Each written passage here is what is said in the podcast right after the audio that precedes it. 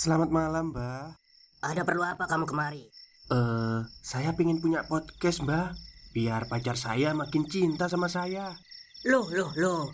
Mau bikin podcast kok tanya dukun? Sekarang kamu download aplikasi Anchor.fm. Di situ kamu bisa buat podcast gratis dan podcast kamu bisa didistribusikan ke platform mana pun. Dan di aplikasi atau website Anchor.fm juga terdapat fitur-fitur yang memudahkan kamu untuk membuat podcast. Oh, gitu ya, Mbak. Kalau gitu, saya boleh minta password wifi-nya, Mbak. Buat apa? Buat download Anchor.fm, Mbak.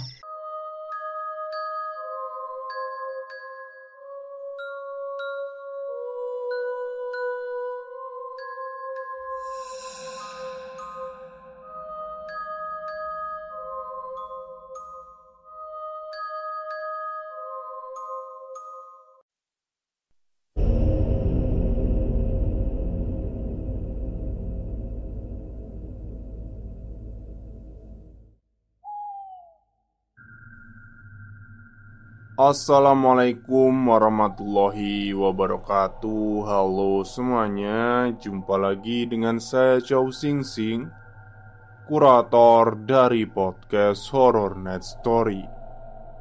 Halo apa kabar semuanya? Semoga kalian semua baik-baik saja ya. Oke Pada siang hari ini Minggu siang ini ya Saya kembali dan akan membawakan sebuah kisah mistis untuk kalian semua. Kisah mistis kali ini saya bawakan dari treat horornya Ed Bahasa Arwah yang menceritakan sebuah boneka yang ditemukan di sebuah warung makan. Boneka misterius ya. Oke, daripada kita berlama-lama, mari kita simak ceritanya. Cerita ini datang dari salah satu follower akun Twitter Bahasa Arwah. Halo, namaku Alif. Cerita ini aku alami saat aku bekerja di sebuah warung makan bersama beberapa temanku. Kujelaskan dulu kondisi kami saat itu. Sebelumnya, kami semua bekerja di sebuah warung makan juga yang jauh dari tempat kami kerja sekarang. Sebut saja namanya warung makan A. Tapi karena ada masalah, akhirnya kami memutuskan untuk berhenti kerja. Lalu kami pulang ke kampung. Di warung makan A, ada salah seorang pelanggan yang bisa dikatakan sangat setia. Namanya Ricky. Setiap hari dia selalu datang ke warung makan A karena memang berdekatan dengan kampus tempat dia berkuliah. Jadi, setiap pulang kuliah, dia selalu mampir. Bahkan saat libur pun dia ke sini. Setelah kami pulang kampung, kami masih berkomunikasi dengan Ricky. Dan singkat cerita, Ricky menawari pekerjaan kepada kami. Bekerja di warung makan dekat rumahnya. Dia juga terbilang sering ke sana karena dekat dengan rumahnya. Sebut saja warung makan ini adalah warung makan B. Warung makan ini sebelumnya sempat tutup karena omset yang terus menurun dan akhirnya semua semua pegawainya resign. Lalu kami memutuskan untuk bekerja di sana. Kami bekerja di warung makan itu dibagi dengan dua shift. Karena warung makan ini dibuka 24 jam, aku bersama Bayu, shift selanjutnya adalah Ba Ahmad dan Abdul. Singkat cerita, kami sudah bekerja beberapa bulan di sana. Sejauh ini, kami tak mengalami kejadian apa pun yang menakutkan. Sampai akhirnya, satu persatu kejadian mengerikan aku alami. Memang, sejak warung makan B buka kembali, omsetnya berangsur-angsur naik, bahkan mendapat predikat favorit di sebuah aplikasi pesan antar makanan. Tak bisa dipungkiri bahwa setiap bisnis pasti memiliki pesaing. Ada pula yang menghalalkan segala cara untuk menjatuhkan lawan bisnisnya. Kejadian ini dimulai malam itu pada pukul satu dini hari saat aku sedang membersihkan meja kasir. Tiba-tiba aku terjatuh, seperti ada yang menarik celanaku. Teman shiftku saat itu adalah Bayu. Dia juga melihat aku tiba-tiba jatuh. Tapi ada yang aneh. Dia melihat celanaku seperti ditarik oleh sesuatu. Kami tak begitu memikirkannya kami masih berpikir positif dan melanjutkan pekerjaan. Jujur, aku berpikir kalau ada yang iseng padaku. Wajar saja, karena ini pukul satu dini hari. Kupikir cukup sampai di situ saja. Ternyata aku salah besar. Pukul tiga pagi saat aku sedang menggoreng gorengan untuk pagi nanti, aku mengalami hal yang sangat ekstrim.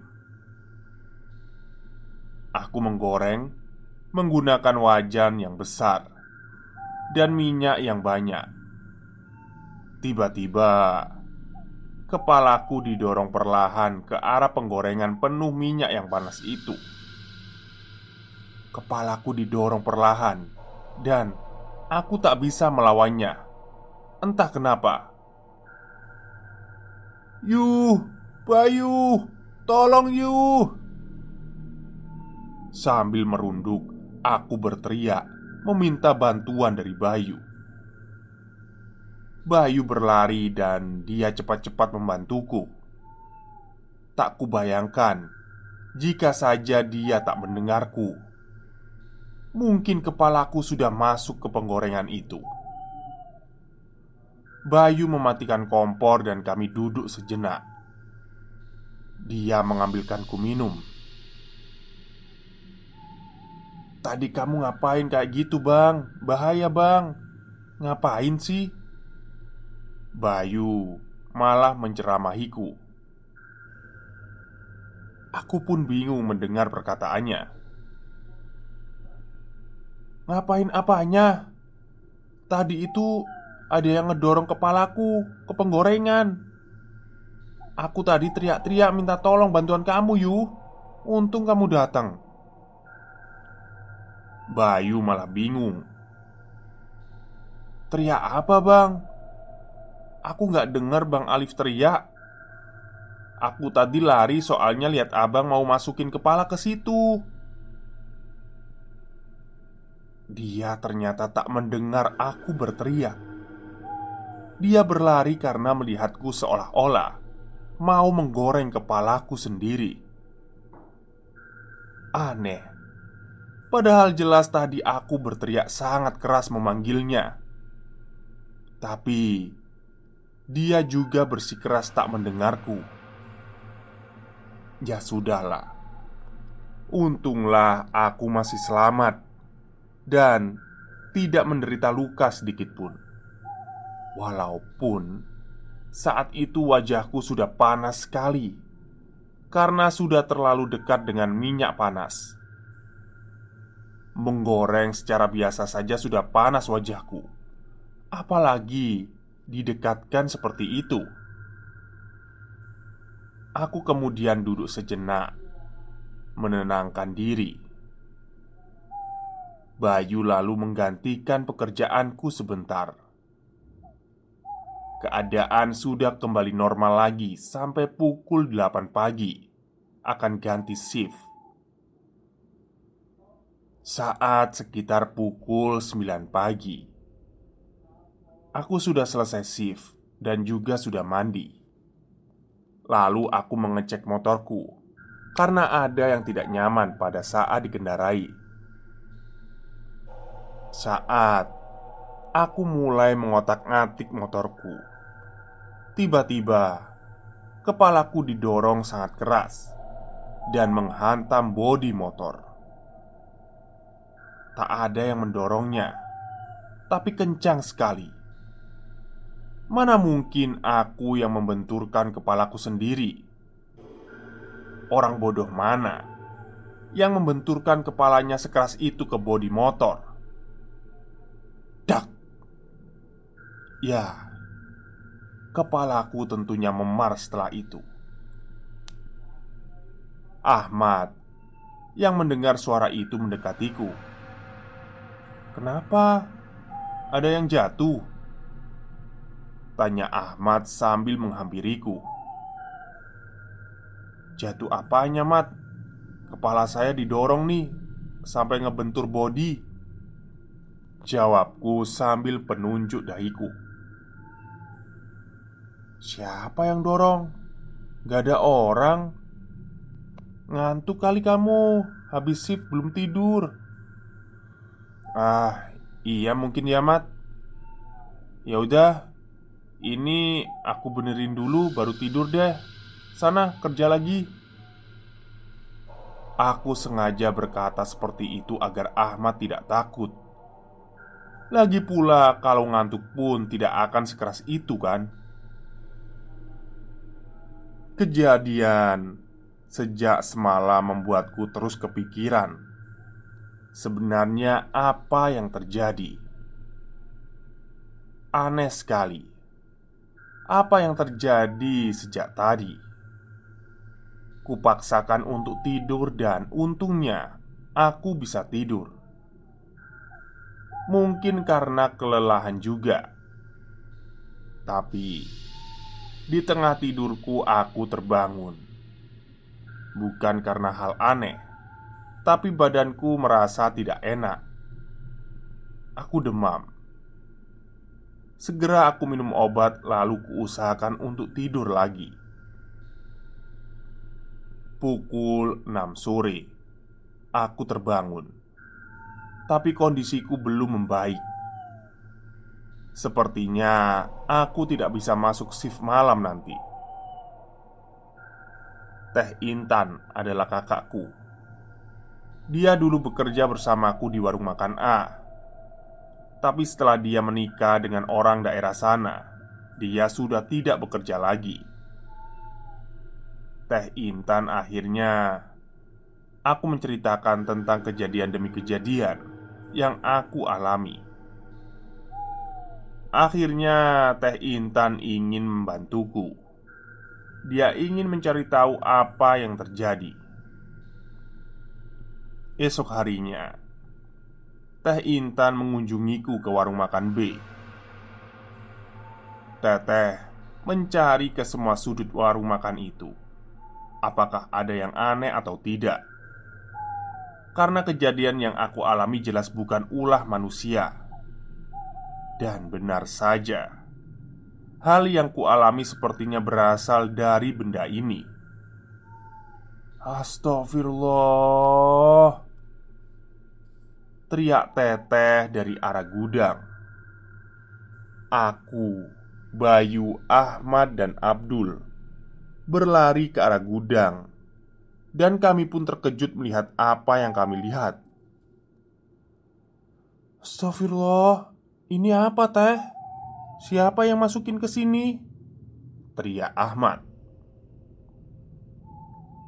Gak tahu, Mat. Kayaknya ini deh yang bikin Alif dari kemarin diganggu, kata Teteh sambil panik. Pagi itu, Teh Intan menemukan sebuah boneka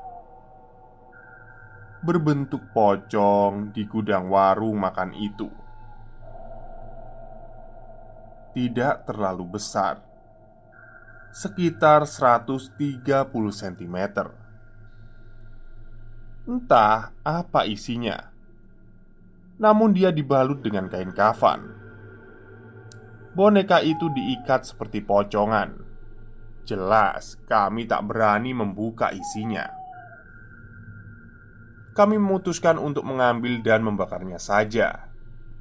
Siapa tahu setelah dibakar tidak ada gangguan lagi. Kami terkejut kembali setelah itu. Boneka itu ternyata tidak mau dibakar. Boneka itu hanya terbakar sedikit dan terlihat menghitam, tapi tidak benar-benar terbakar sampai dalamnya. Dalamnya pun sepertinya masih utuh, malah terlihat semakin ngeri karena kain kafannya sebagian besar sudah menghitam. Aduh, gimana ini? Apa kita buang aja ya? Takutnya makin menjadi kalau kayak gini, takut dia marah. Kata Teteh Intan. Jangan teh. Kalau kayak gini biasanya dibuang pun pasti balik teh. Kalau incarannya belum dapet, Saud Abdul. Stop, stop. Kita break sebentar. Jadi gimana? Kalian pengen punya podcast seperti saya? Jangan pakai dukun, pakai anchor, download sekarang juga, gratis. Saat itu mereka semua menyimpulkan kalau ini adalah kiriman dari pesaing bisnis. Kejadian demi kejadian yang menimpa Alif juga karena benda itu. Walaupun mereka tak melihat sosok apa pun yang ada di sana, namun benda itu cukup meyakinkan kalau semua ini adalah karena ilmu hitam. Karena tak kunjung terbakar. Akhirnya, kami memutuskan untuk memasukkan benda itu ke lemari kayu yang ada di bagian belakang warung dan menguncinya, berharap dia tak akan mengganggu lagi.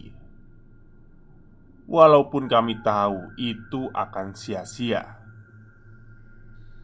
Setelah itu, Teteh Intan pamit pulang. Bayu dan Alif pun beristirahat karena nanti malam mereka akan bekerja lagi.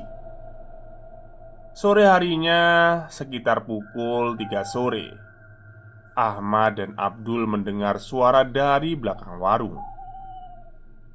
Duduk, duduk, Eh, apaan tuh, Mat? Eh, dengar gak sih?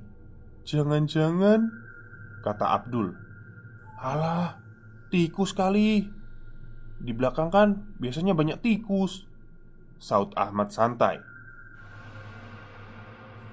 Suara itu Seperti sesuatu yang berusaha untuk keluar Abdul spontan mengajak Ahmad untuk mengecek. Kalaupun tikus, pasti tak akan seberisik ini. Mat, ayo temenin ngecek ke belakang, kata Abdul. Ah, ngapain? Gak usah, serem. Kalau tikus beneran gak apa-apa, kalau bukan, jawab Ahmad ketakutan. Ayo Ahmad, gak akan kenapa-kenapa kok.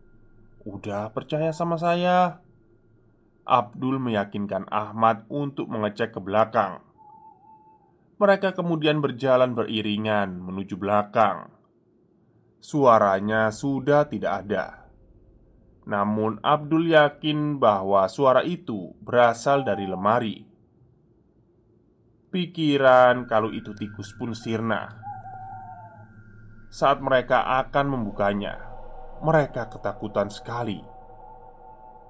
Takut karena ada sesuatu yang muncul dari lemari itu. Satu, dua, tiga, dan Astagfirullah Bonekanya menghilang Loh, Mat, bonekanya ke mana? Ya, boneka itu hilang lenyap bagai ditelan bumi. Tak ada jejak apa pun di sana. Mereka mencari boneka itu ke seluruh warung, namun tak ada. Ahmad dan Abdul menceritakan kepada Alif, Bayu, dan Teh Intan mengenai hilangnya boneka itu. Mereka juga tak tahu kenapa itu bisa terjadi, dan Mereka semua hanya bisa berdoa agar tak terjadi hal-hal yang aneh, bahkan membahayakan bagi mereka. Tapi untungnya, sejak saat itu mereka tak pernah mendapat gangguan apa pun lagi. Belum jelas itu adalah ulah pesaing bisnis atau siapa, dan apakah benar itu mengincar warung atau hanya mengincar Alif. Sampai saat ini belum ada jawaban yang pas atas semua itu. Selesai. Oke, itulah cerita singkat dari akun tweetnya Bahasa Arwah yang menceritakan tentang boneka. Ya sepertinya boneka ini ya. Boneka santet mungkin ya. Mengganggu untuk warung itu. Tapi saya itu heran, kenapa nggak ada pemilik warungnya gitu? Yang biasanya kan yang tanggung jawab kan pemilik warung gitu kan Lapor itu ya. Wah ini ada boneka aneh pak gitu kan.